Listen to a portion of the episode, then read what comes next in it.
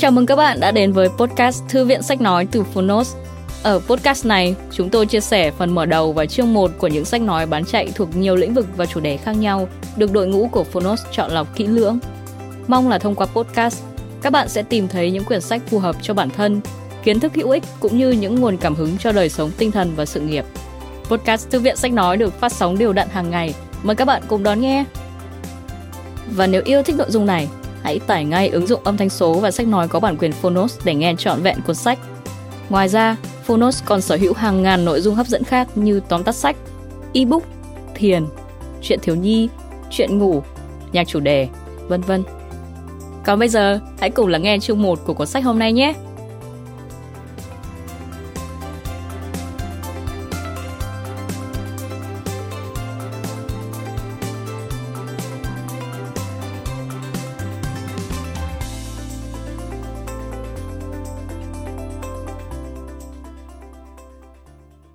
Bạn đang nghe từ Fonos.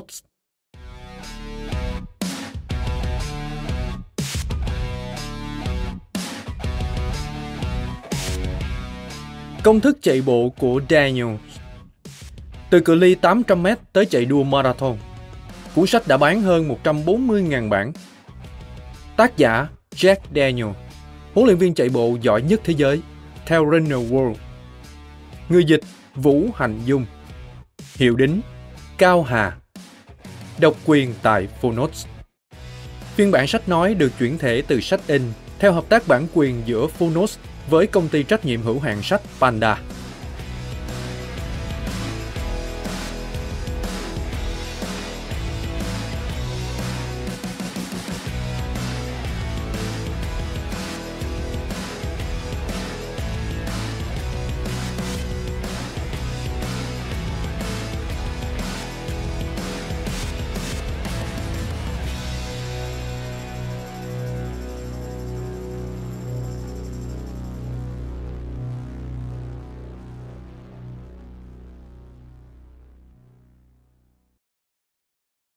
Dành tặng Nancy Jo, người vợ luôn yêu thương và thấu hiểu của anh, cùng hai con gái Ultra Marie và Sarah Tupper. Cứ mỗi năm trôi qua, các con lại làm cuộc đời ba thêm tuyệt vời và thú vị. Lời nói đầu.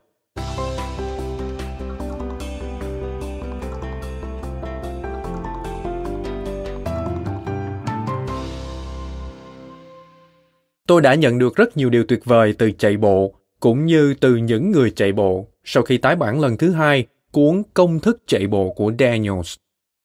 Có lẽ một vài người trong số các bạn sẽ thấy ngạc nhiên khi sau rất nhiều năm nghiên cứu và huấn luyện, tôi vẫn tìm ra những phương pháp mới mẻ, thực tế hơn, đơn giản hơn để lên kế hoạch cho những chương trình luyện tập và chạy đua. Nhưng nó là sự thật đấy. Một số ý tưởng và chiến lược mới mẻ này có thể được tìm thấy trong tác phẩm này của tôi, bao gồm: một. Tìm kiếm thành công thông qua những hướng tiếp cận và cường độ chạy khác nhau. hai. Ghi lại mức căng thẳng của những kiểu luyện tập khác nhau, từ đó theo dõi được toàn diện mức căng thẳng, chứ không chỉ dừng ở phạm vi quãng đường chạy mỗi đợt hay ở mỗi kiểu luyện tập. ba. Xác định nghỉ ngơi là một phần của luyện tập, đối ngược với nghỉ ngơi để lãng tránh luyện tập. bốn. Biết cách so sánh những người chạy bộ thuộc các độ tuổi khác nhau dựa trên các giá trị vê đê ô tê đã qua điều chỉnh. năm. Sử dụng các chương trình luyện tập marathon đa dạng, áp dụng từ người mới bắt đầu đến những vận động viên chuyên nghiệp. Rất nhiều người chạy bộ và các huấn luyện viên thường xuyên liên hệ với tôi, nói với tôi rằng họ đã sử dụng những ý tưởng luyện tập do tôi đề ra và đạt được các thành công đáng kể. Điều đó đã động viên tôi tiếp tục tìm kiếm thêm các ý tưởng mới hoặc những phương pháp đơn giản hơn để cải thiện sức khỏe và nâng cao thành tích thi đấu. Trong lần tái bản này, tôi đã bổ sung một danh sách mà tôi coi là những định luật cơ bản trong chạy bộ. Những luật này có thể được sử dụng bởi từng cá nhân để chuẩn bị tốt hơn cho cuộc đua, cũng như bởi các huấn luyện viên muốn giúp các vận động viên của họ thể hiện xuất sắc hơn nữa. Hành trình cùng làm việc và nghiên cứu về những vận động viên chạy bộ ưu tú, cả những người không ưu tú cho lắm, trong suốt những năm qua thật sự thú vị. Dù chúng tôi thường trải qua những giai đoạn được cho là hướng tiếp cận tốt nhất nhằm nâng cao thành tích, thì mọi thứ sau cùng vẫn là tuân thủ một vài nguyên tắc, cố gắng điều chỉnh chế độ luyện tập cho phù hợp với thể chất của mỗi cá nhân, lên kế hoạch tập luyện sao cho vừa hiệu quả, vừa giảm thiểu tối đa khả năng gặp chấn thương. Tôi luôn luôn cố gắng nhấn mạnh tầm quan trọng của việc luyện tập một cách nhất quán, đạt được thành tích cao nhất với mức căng thẳng vì luyện tập ít nhất, thay vì cố gắng đạt lấy thành tích cao với mức căng thẳng cũng cao tương tự. Không ai có thể trả lời mọi thắc mắc về cách luyện tập tốt nhất và cũng không có một chương trình nào được tối ưu cho tất cả mọi người. Mục tiêu của tôi là trình bày những thông tin khoa học theo cách mà các huấn luyện viên, vận động viên có thể hiểu được, yêu thích và sử dụng. Sau đó, bạn có thể quyết định liệu những kiến thức, những chương trình luyện tập và chạy đua được đề cập trong những nội dung sắp tới có tạo ra tác động tích cực với bạn, với những người chạy và với những huấn luyện viên. Các chương được sắp xếp để phát triển nội dung trước đó. Mỗi một chương mới sẽ cung cấp các phương pháp để ứng dụng những lý thuyết bạn đã học được từ các chương trước, nhằm phát triển một kế hoạch tổng thể hướng tới thành công trong chạy bộ. Ở chương một, tôi xem xét lại những điều tôi cho là yếu tố của thành công, như năng lực, động lực, cơ hội, định hướng, cũng như cung cấp những luật mới của tôi về chạy bộ. Chương hai, tôi trình bày các nguyên tắc then chốt trong luyện tập và kỹ thuật chạy bộ. Các huấn luyện viên và người chạy bộ thường xuyên xây dựng chương trình luyện tập dựa trên bài tập của một nhà đương kim vô địch quốc gia, một người đang nắm giữ kỷ lục thế giới hay một vận động viên Olympic, mà không hiểu vì sao những con người đó lại đạt được thành công. Tức phần nguyên nhân gắn liền với những nguyên tắc quan trọng trong luyện tập. Nguyên tắc đó bao gồm cách cơ thể phản ứng với căng thẳng cũng như lợi ích của các kiểu luyện tập đa dạng. Chương ba đi sâu vào thứ mà tôi gọi là các hồ sơ sinh lý học, đặc biệt là ngưỡng hiếu khí và ngưỡng lactate.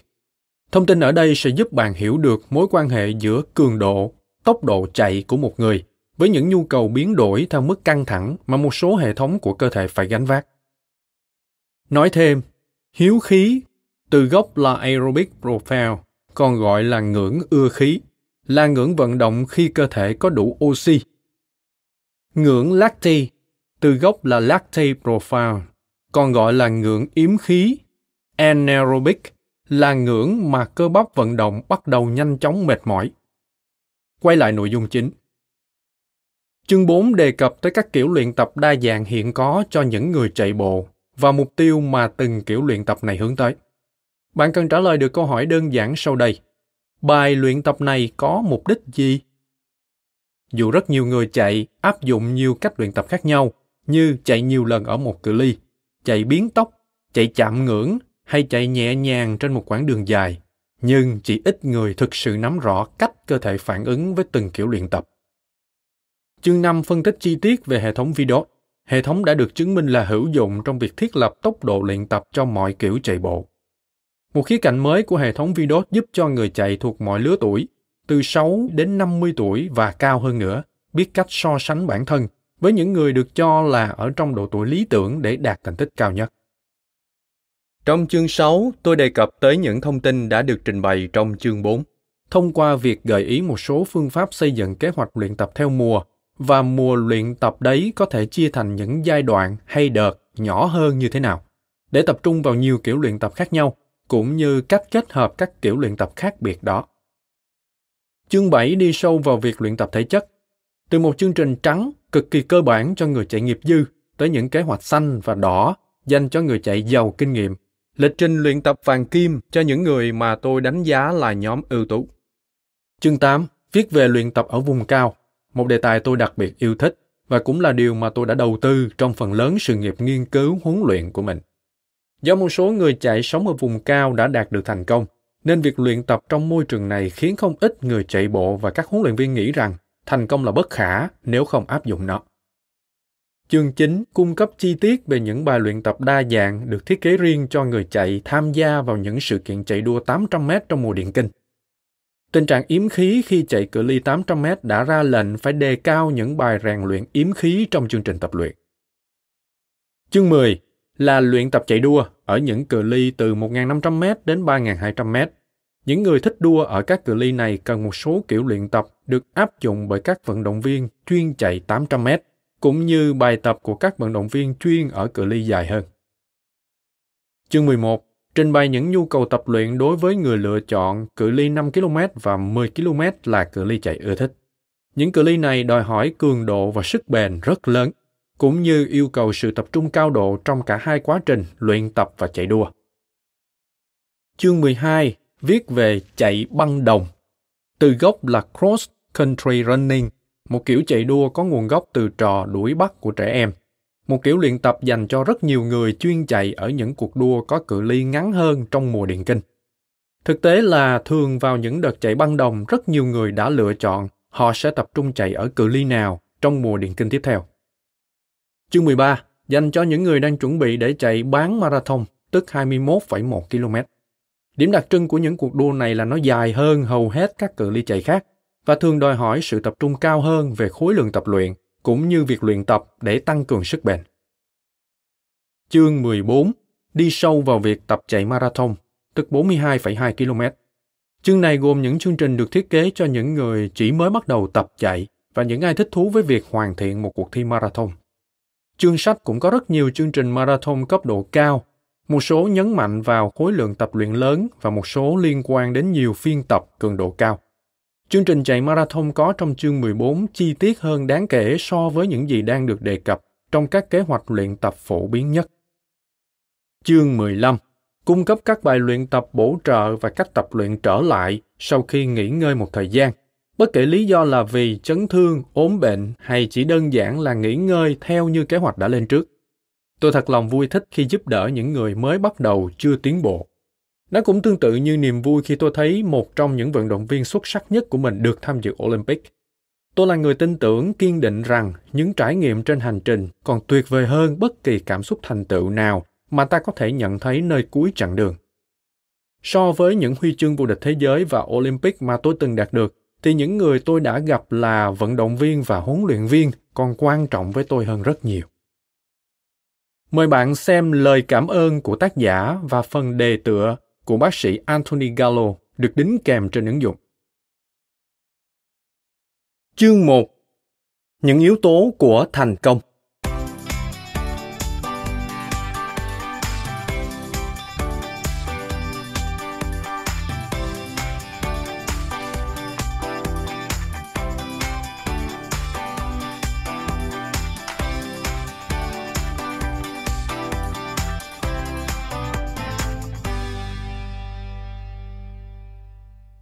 Đừng tốn thời gian mơ ước những điều bạn không sở hữu.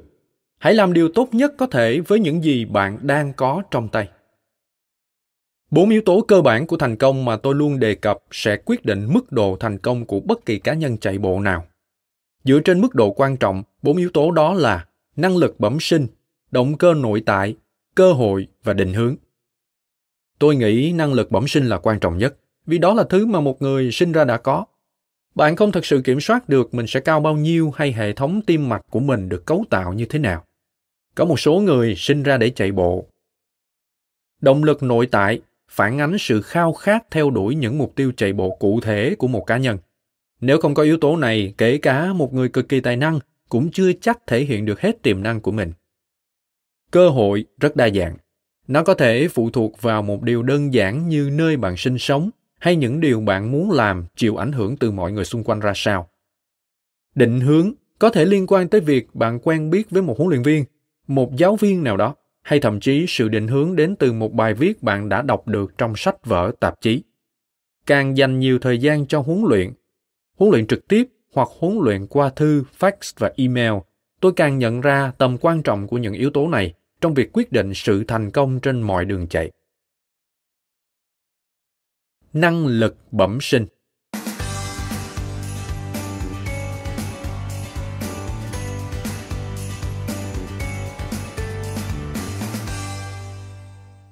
Hãy nghĩ tới một người chạy bộ lý tưởng.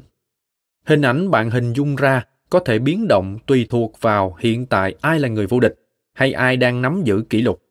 Chắc chắn là có những người chạy cực kỳ thành công bất chấp cao hay thấp, gọn người hay cơ bắp. Về mặt giải phẫu học, sự khác biệt này khá đáng kể. Nhưng về mặt sinh lý học và cơ sinh học, những người chạy tốt hơn vẫn có những điểm chung. Các điểm chung này có thể bao gồm việc gân cơ cách xa khớp bao nhiêu và độ hiệu quả của hệ thống tim mạch dựa trên kích cỡ tim và lượng máu mà tim bơm ra.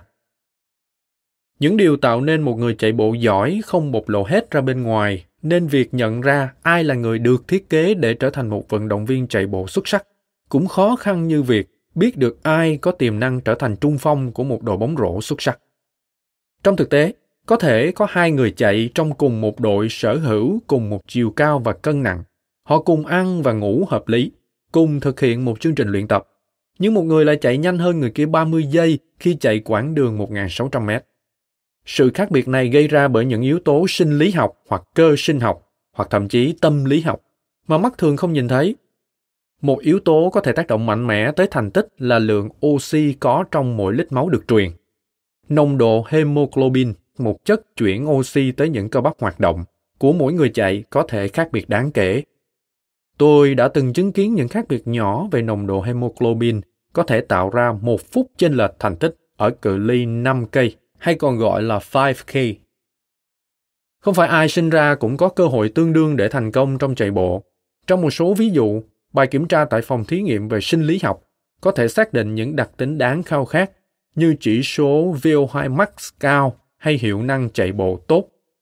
Nhưng không phải lúc nào cũng dễ dàng nhận ra ai có những đặc trưng lý tưởng.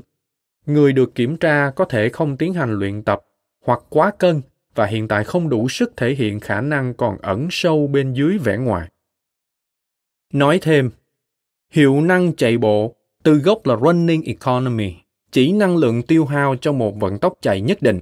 Với cùng một khối lượng cơ thể, cùng một sức bền hô hấp và tim mạch, vận động viên có hiệu năng chạy cao hơn sẽ sử dụng ít năng lượng hơn người có hiệu năng thấp, qua đó sẽ duy trì được cường độ hoạt động lâu hơn. Động lực nội tại.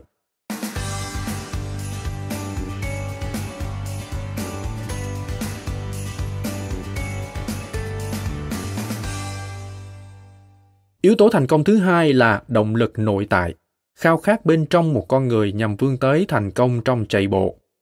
Việc phân biệt động lực một người dành cho bạn với động lực bạn sở hữu bên trong là rất quan trọng. Một huấn luyện viên chạy bộ tại trường cấp ba sẽ rất dễ đặt kỳ vọng vào một học sinh sinh ra để chạy mới chuyển tới trường học. Nhưng nếu người này thích trở thành một nghệ sĩ và người chơi piano hơn, thì thành tích trong chạy bộ có lẽ sẽ không lớn như huấn luyện viên kỳ vọng.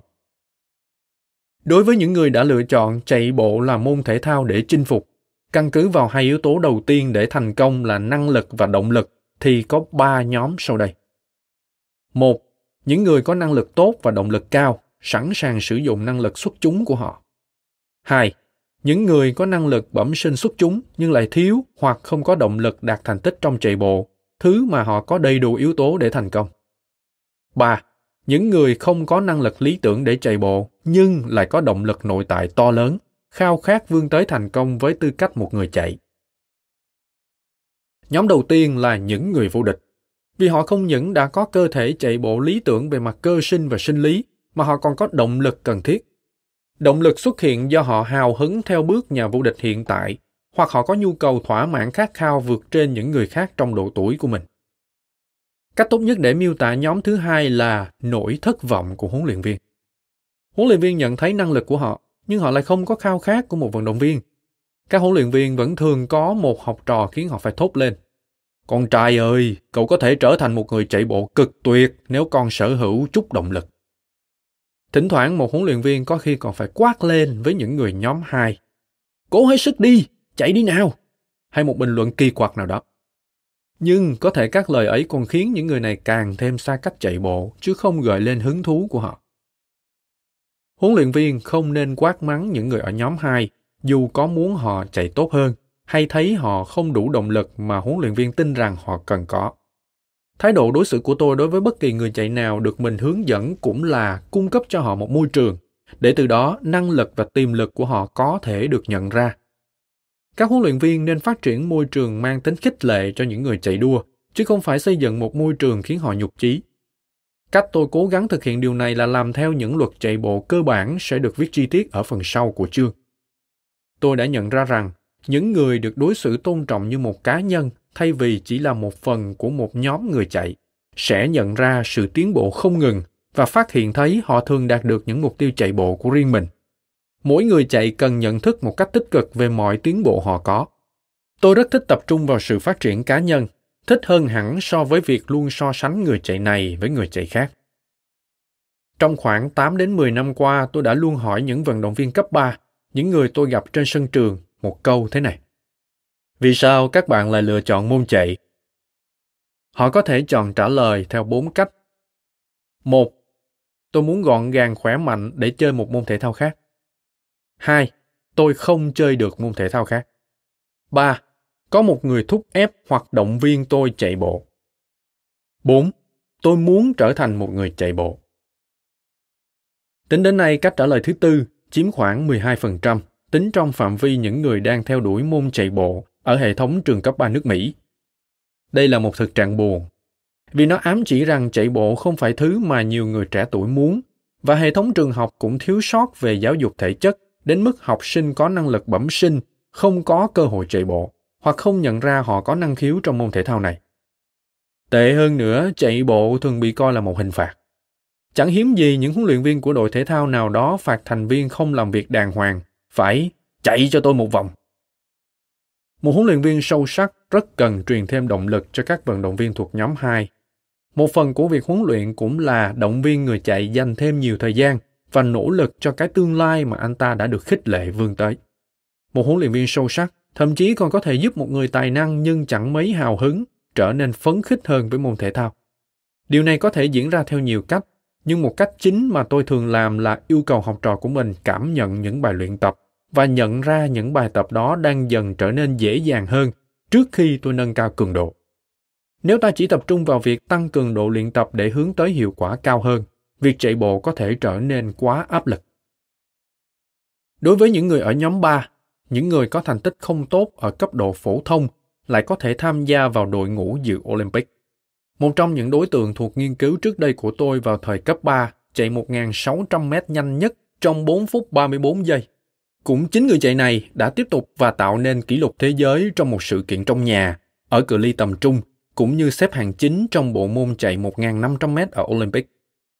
Một trong những vận động viên của tôi không thể nằm trong top bảy của đội cho tới khi cô học năm ba đại học, nhưng cô đã giành được bảy danh hiệu cấp quốc gia ở độ tuổi đại học và thắng cuộc tại cự ly chạy mười ki-lô-mét tại Penn Relays một năm sau khi cô tốt nghiệp. Mỗi người chạy sẽ được trải nghiệm thành công ở những mốc thời gian khác nhau trong sự nghiệp của họ. Một huấn luyện viên sâu sắc là người có thể chỉ ra những tiến bộ tích cực trong quá trình chạy bộ. Sự thật là những người tiến bộ khá nhanh không cần phải gây nản lòng cho những người cần nhiều thời gian hơn để cải thiện. Mỗi vận động viên nên có những mục tiêu ngắn hạn và dài hạn để vươn tới. Đối với những người thuộc nhóm ba, tức thiếu năng lực nhưng lại có động lực cao, bất cứ lúc nào tôi cũng sẽ lập một đội gồm những cá nhân ở đây. Họ có thể thất vọng vì thành tích của mình nhưng họ vui vẻ vì được gọi vào đội và họ rất thường xuyên ủng hộ đồng đội. Họ sẽ làm mọi thứ huấn luyện viên chỉ đạo. Mặt tiêu cực là họ sẽ làm mọi thứ được yêu cầu và nhiều hơn thế nữa. Huấn luyện viên thường phải kìm họ lại để những người này không bị chấn thương, chứ không để mặc họ tập luyện thêm.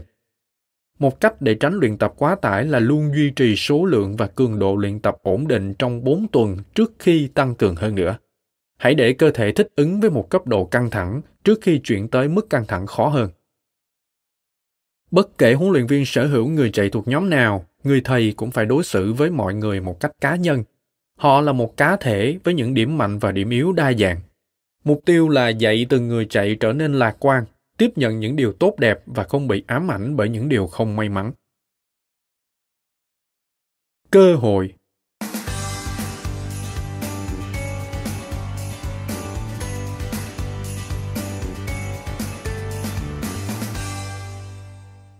Cơ hội xuất hiện theo rất nhiều cách khác nhau, từ thời tiết, thiết bị chức năng tới luyện tập và tranh đấu với người khác, cũng như tình trạng tài chính cá nhân. May mắn là hầu hết mọi người đều có thể chạy bộ, trong bất cứ khí hậu nào và tại bất cứ địa hình nào. Sự thật là tôi đã từng huấn luyện một người nhiều năm qua thư. Người này là một tù nhân của bang phải chịu giam giữ trong bảy năm. Anh ta có thể chạy trung bình sáu mươi lăm ki-lô-mét một tuần trong sân nhà tù và chuẩn bị chạy marathon sau khi rời khỏi trại giam. Cơ hội có thể liên quan tới số tiền mà một người sở hữu. Tiền có thể dùng để di chuyển tới nhiều cuộc thi chạy đua, nhưng chắc chắn là bạn không cần quá nhiều tiền để theo đuổi môn chạy bộ. Một số người tự luyện tập một mình rất tốt và thường gây ngạc nhiên cho các đối thủ vì họ dường như tự dưng xuất hiện và sẽ thắng vài ba cuộc đua. Không phải tranh luận chuyện có những người sở hữu các cơ hội tốt để tập chạy thi hơn những người khác. Một số người sống ở vùng lạnh có thể sử dụng các thiết bị trong nhà hoặc một máy tập chạy mỗi khi gặp khó khăn chạy bộ ngoài trời. Điều tương tự cũng áp dụng cho người sống tại các vùng khí hậu có mùa hè cực nóng. Khi đó, việc có thiết bị trong nhà mát mẻ sẽ trở thành phao cứu sinh. Khi tôi sống ở Thụy Điển và luyện tập ngoài trời trong những điều kiện mùa đông khắc nghiệt, tôi đã tận hưởng việc chạy một mình và thường tự hỏi không biết những người khác luyện tập trong môi trường thời tiết thuận lợi hơn có sẵn lòng chịu đựng điều kiện thấp hơn mức lý tưởng. Rất có thể việc thiếu đi một cơ hội lại làm gia tăng sự tận tâm của một số người chạy. Ai đó có thể hỏi tôi vì sao chúng ta ở Hoa Kỳ sẵn có khí hậu và địa hình phù hợp để luyện tập, nhưng lại không thống trị môn chạy bộ ở phạm vi toàn thế giới. Câu trả lời của tôi đơn giản thôi. Chúng ta không có nền giáo dục thể chất ở trường học đủ khả năng nhận định những vận động viên tài năng. Chạy bộ không phải môn thể thao được truyền bá mạnh mẽ tại Hoa Kỳ. Với môn giáo dục thể chất trong hệ thống trường học, thường là những người chạy tiềm năng sẽ được phát hiện khi họ đang chạy trong những trận đấu thuộc các môn khác. Bên cạnh đó, rất nhiều người trẻ chỉ nhìn thấy các môn thể thao thông qua truyền hình, nơi bị chiếm sóng bởi bóng bầu dục, khúc côn cầu, bóng rổ và bóng chày. Đó chính là những môn mà người trẻ tưởng tượng rằng họ sẽ tham gia thi đấu. Nếu trẻ em không bao giờ được nhìn thấy những vận động viên chạy bộ tuyệt vời, làm sao chúng có thể có hứng thú trở thành người như vậy được chứ? Tại Hoa Kỳ, hầu hết những người chạy bộ trẻ tuổi sẽ tham dự các đội nhóm trong trường học, thay vì tới các câu lạc bộ, điều phổ biến ở các quốc gia khác. Trở thành thành viên của một đội cấp trường có cả ưu điểm lẫn nhược điểm. Một nhược điểm tiềm tàng là những người chạy này có thể tiếp xúc với nhiều huấn luyện viên xuyên suốt các năm học. Có thể có huấn luyện viên cấp hai, huấn luyện viên cấp ba, thậm chí còn có một người dạy riêng về chạy băng đồng và một người dạy riêng về chạy trên đường đua trong cùng một mùa điền kinh. Sau đó là một hoặc hai huấn luyện viên ở cấp đại học. Có nhiều huấn luyện viên có thể đôi lúc hiệu quả, nhưng thường thì những người chạy sẽ được dạy nhiều cách tiếp cận khác nhau về chuyện làm thế nào để luyện tập và chạy đua tốt nhất. Ví dụ, một số huấn luyện viên có thể đưa ra cách giảng dạy rất khoa học, trong khi một số người khác lại không đề cao yếu tố này. Điều tốt nhất mà người chạy có thể làm là hy vọng rằng mỗi huấn luyện viên mới đều sẽ cung cấp cho họ những ý tưởng để lấp vào các lỗ hổng trong chương trình luyện tập tổng quát. Nếu như một huấn luyện viên cần làm việc với một người chạy bị ảnh hưởng bởi nhiều triết lý luyện tập, tốt nhất là hãy hiểu xem người chạy đó chịu tác động bởi điều gì và đưa ra kỹ thuật phù hợp áp dụng với họ. Việc có nhiều huấn luyện viên khác nhau có thể giảm thiểu cơ hội có được một chương trình luyện tập liên tục và hoàn chỉnh. Đó là điều tôi sẽ thảo luận ở yếu tố thứ tư, định hướng. Định hướng.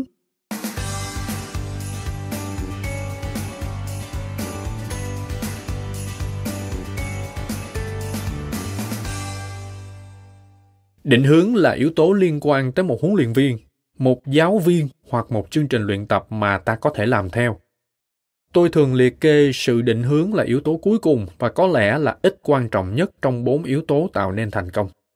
Vì sao định hướng là ít quan trọng nhất? Bởi vì bạn có thể không có định hướng, có định hướng ở mức nào đó, hoặc những định hướng mà thà không có còn hơn. Giả sử, có một người đề nghị tôi huấn luyện anh ta chạy marathon. Câu hỏi đầu tiên của tôi sẽ là, dạo gần đây anh chạy nhiều cỡ nào? Nếu câu trả lời là tôi không chạy, thì tôi sẽ hỏi, từ trước đến nay anh đã chạy những lúc nào rồi? Nếu câu trả lời là tôi chưa bao giờ từng chạy, thì tôi lại tiếp tục, anh đã từng chơi môn thể thao nào? Lúc này, nếu câu trả lời vẫn là tôi chưa từng chơi môn thể thao nào hết, thì tôi có thể nói gì đó kiểu như, từ bây giờ, tôi muốn anh chạy hai trăm bốn mươi mốt ki lô mét mỗi tuần. Tuy vậy rõ ràng là phản hồi như trên là gây hại, tệ hơn cả không phản hồi và không đưa ra định hướng nào hết. Chỉ vì tôi đã từng huấn luyện nhiều người chạy marathon quen chạy hai trăm bốn mươi mốt ki lô mét mỗi tuần, không có nghĩa là tôi nên áp mức luyện tập căng thẳng đó lên một người mới bắt đầu. Một cách huấn luyện tích cực chắc chắn sẽ được đón nhận hơn từ quan điểm của vận động viên và thường là từ cả quan điểm của người huấn luyện nữa. Những tiến bộ đang dần xuất hiện, ngay cả khi không có dấu hiệu gì mới, là điều rất quan trọng trong việc cải thiện thái độ của một người chạy đối với việc luyện tập. Tôi thường đã thành công khi nhấn mạnh tới những tiến bộ đã đạt được sau một khoảng thời gian dài. Ví dụ, tôi có thể nói với vận động viên rằng, thà nhìn thấy sự tiến bộ rõ ràng sau một vài năm, còn hơn nhất định phải tiến bộ sau mỗi mùa của từng năm. Một số người tiến bộ nhanh chóng, trong khi những người khác lại không nhanh đến vậy. Thấu hiểu và suy nghĩ lạc quan có thể đem lại một môi trường luyện tập thỏa đáng cho người chạy. Khi tôi nghĩ tới tất cả những người chạy bộ tuyệt vời mình từng biết, những người phải chịu đựng mối quan hệ huấn luyện viên-vận động viên khắc nghiệt, tôi rất ngạc nhiên vì vài người trong số họ không bao giờ đạt được thành công ở cấp độ cao. Có những người có thể thể hiện tốt hơn nếu như họ có sự định hướng hợp lý. Rõ ràng, những người chạy bộ thời cấp ba phải cùng tập luyện theo một chương trình huấn luyện như nhau là chuyện rất phổ biến, bất chấp mức kinh nghiệm và năng lực của họ như thế nào. Đôi khi không dễ đánh giá một huấn luyện viên, vì sự đánh giá thường dựa vào thành tích sau này của vận động viên. Hơn nữa, trong hệ thống đại học Hoa Kỳ, sự thành công thường được dựa vào khả năng của huấn luyện viên trong việc tuyển được các vận động viên, chứ không phải những vận động viên đó đã tiến bộ nhiều như thế nào. Nếu từ huấn luyện viên được dùng để chỉ một người đem lại sự tiến bộ hoặc nâng cao thành tích chạy, thì một huấn luyện viên tốt phải luôn trả lời được câu hỏi bài luyện tập này có mục đích gì và vì sao hôm nay chúng ta lại thực hiện bài tập này. Một huấn luyện viên tốt hình thành nên những phản ứng có lợi cho việc luyện tập, tạo ra những kết quả chạy đua tích cực và biến đổi những vận động viên tham gia vào chương trình của mình trở thành một người chạy giỏi hơn, một con người tốt đẹp hơn. Những vận động viên tài năng thường sở hữu động lực và cơ hội có thể thi đấu đủ tốt để che mờ việc làm của một huấn luyện viên chẳng mấy tuyệt vời. Ngược lại, những huấn luyện viên tuyệt vời có thể bị ngó lơ vì không tạo ra được những tác động lên năng lực và động lực, nhưng rồi họ sẽ có ngày được công nhận. Thêm nữa, việc các huấn luyện viên luôn thường trực bên vận động viên của họ là điều quan trọng. Họ cần chăm sóc các vận động viên của mình như chăm sóc những con người, sau đó mới là những vận động viên chạy. Khi tôi nói chuyện với những người chạy cấp ba của mình vào đầu mỗi mùa, tôi sẽ luôn nói một điều kiểu như: đầu tiên, bạn là một cá nhân. Thứ hai, bạn là một học sinh. Và thứ ba, bạn là một người chạy. Đừng bao giờ thay đổi các mức độ quan trọng đó trong khi bạn vẫn còn đi học. Các huấn luyện viên thường bỏ qua tầm quan trọng của việc chú ý tới từng cá nhân trong đội. Những lời động viên khích lệ và các câu từ thấu hiểu từ huấn luyện viên không bao giờ có thể thay thế bởi điều gì khác. Để trở thành một người chạy ưu tú, một cá nhân cần phải có hệ thống hỗ trợ. Và hệ thống hỗ trợ này phải luôn chú ý tới những lợi ích tốt nhất đối với các vận động viên. Những luật chạy bộ cơ bản của Daniels.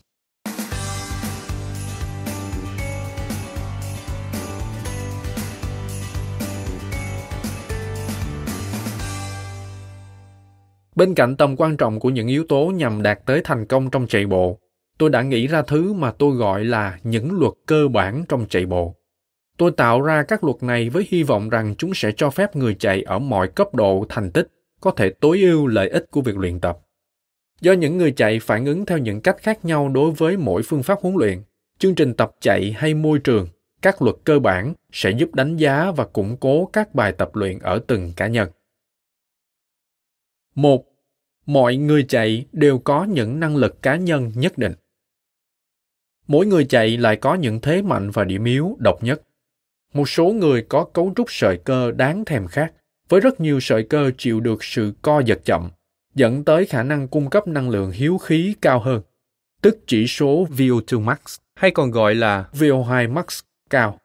Mặt khác, một người chạy nào đó không có chỉ số V O two max cao có khi lại sở hữu hiệu năng chạy bộ cực tuyệt, nhờ vào những kỹ thuật chạy lý tưởng. Tôi nghĩ rằng những người chạy bộ nên dành phần lớn thời gian luyện tập để cải thiện điểm yếu đã biết, nhưng khi bước vào những cuộc chạy đua quan trọng thì trọng tâm chính là tận dụng tốt các thế mạnh đã biết. Ví dụ, một người có tốc độ chạy không tốt nhưng lại có sức bền cao, nên dành khoảng thời gian đầu và giữa mùa luyện tập để cải thiện tốc độ. Nhưng vào những tuần luyện tập về sau, người đó cần phải tập trung vào sức bền để tận dụng những gì mà bản thân giỏi nhất. hai. Một người chạy bộ phải luôn tích cực. Đừng đắm chìm vào tiêu cực, mà hãy tìm kiếm yếu tố tích cực trong mọi lần luyện tập. Ví dụ, nếu một người luyện tập xong mà nói rằng cô ấy chạy không tốt lắm, thì một huấn luyện viên, đồng đội hay bạn cùng tập luyện sáng suốt sẽ không nói, đúng là hôm nay cậu chạy kém thật đấy. Cách tiếp cận tốt hơn là hãy đề cập tới một điều gì đó tốt đẹp, như là tiếc là hôm nay cậu không có cảm giác tốt, nhưng động tác đánh tay đúng của cậu chứng minh cậu đã tập phần này rất nhiều. ba. Chấp nhận có lúc này lúc kia, có những ngày tốt đẹp hơn ngày khác. Kể cả những người giữ kỷ lục thế giới hay nhà vô địch Olympic cũng có những ngày chạy kém. Thường thì, cự ly càng dài, ta càng chẳng ham muốn chạy khi cảm thấy không được tốt. Ví dụ, so với chạy chặng năm ki lô mét, bạn sẽ cần nhiều thời gian hơn để phục hồi sau khi chạy marathon với cảm xúc tồi tệ. Tôi nhất định sẽ khuyến nghị bạn thậm chí bỏ chạy khi không có cảm giác tốt. Trái ngược với việc vật vã chạy đua, trong khi biết rằng phải cần thêm thời gian để bạn có thể chạy tốt trở lại. bốn. Linh hoạt trong luyện tập để sẵn sàng đón nhận những điều không định trước. Ví dụ như chuyển ngày tập để phù hợp với thời tiết chẳng hạn. Giả sử bạn lên lịch tập vào thứ hai, nhưng thời tiết ngày thứ hai lại là mưa lạnh và gió to, trong khi thời tiết thứ ba được dự đoán sẽ tốt hơn nhiều, thì hãy hoãn lịch tập từ thứ hai sang thứ ba. năm. Đặt ra những mục tiêu trung cấp. Những mục tiêu này sẽ tạo đường hướng tới các mục tiêu dài hạn.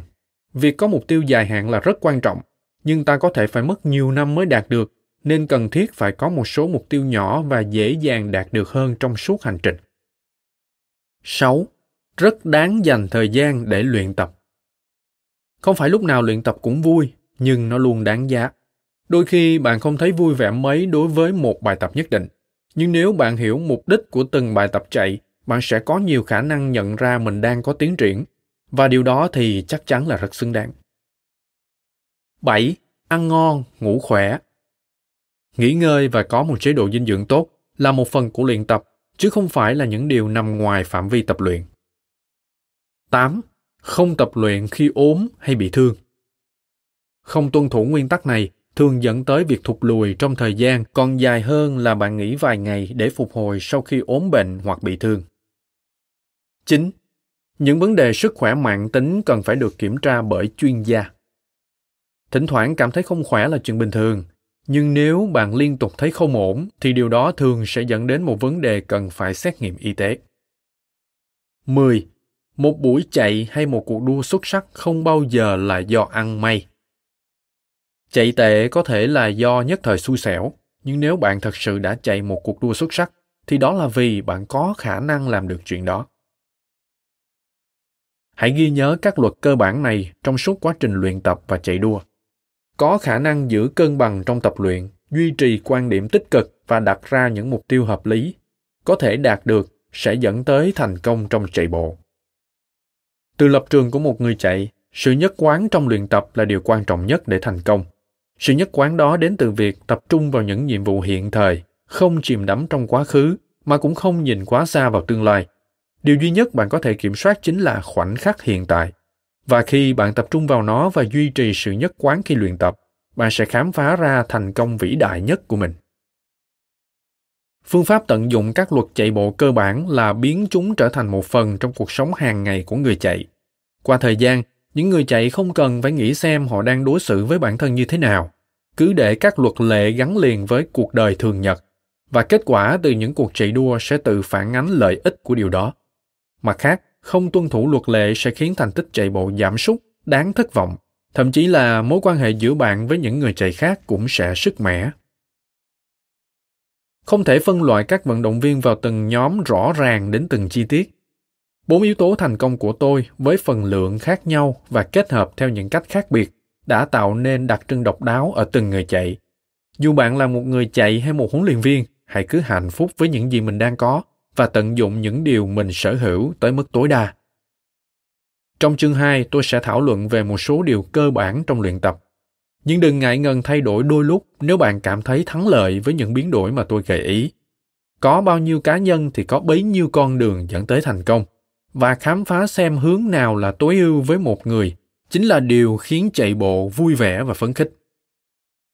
Việc định kỳ xem xét lại những luật chạy bộ cơ bản sẽ nhắc người chạy nhớ rõ một số khía cạnh quan trọng trong luyện tập và chạy đua, cũng như nó sẽ hữu ích trong việc phòng tránh tác động tiêu cực của luyện tập quá sức và không chăm sóc cho cơ thể. Cảm ơn các bạn vì đã lắng nghe podcast Thư viện Sách Nói. Podcast này được sản xuất bởi Fonos, ứng dụng âm thanh số và sách nói có bản quyền dành cho người Việt.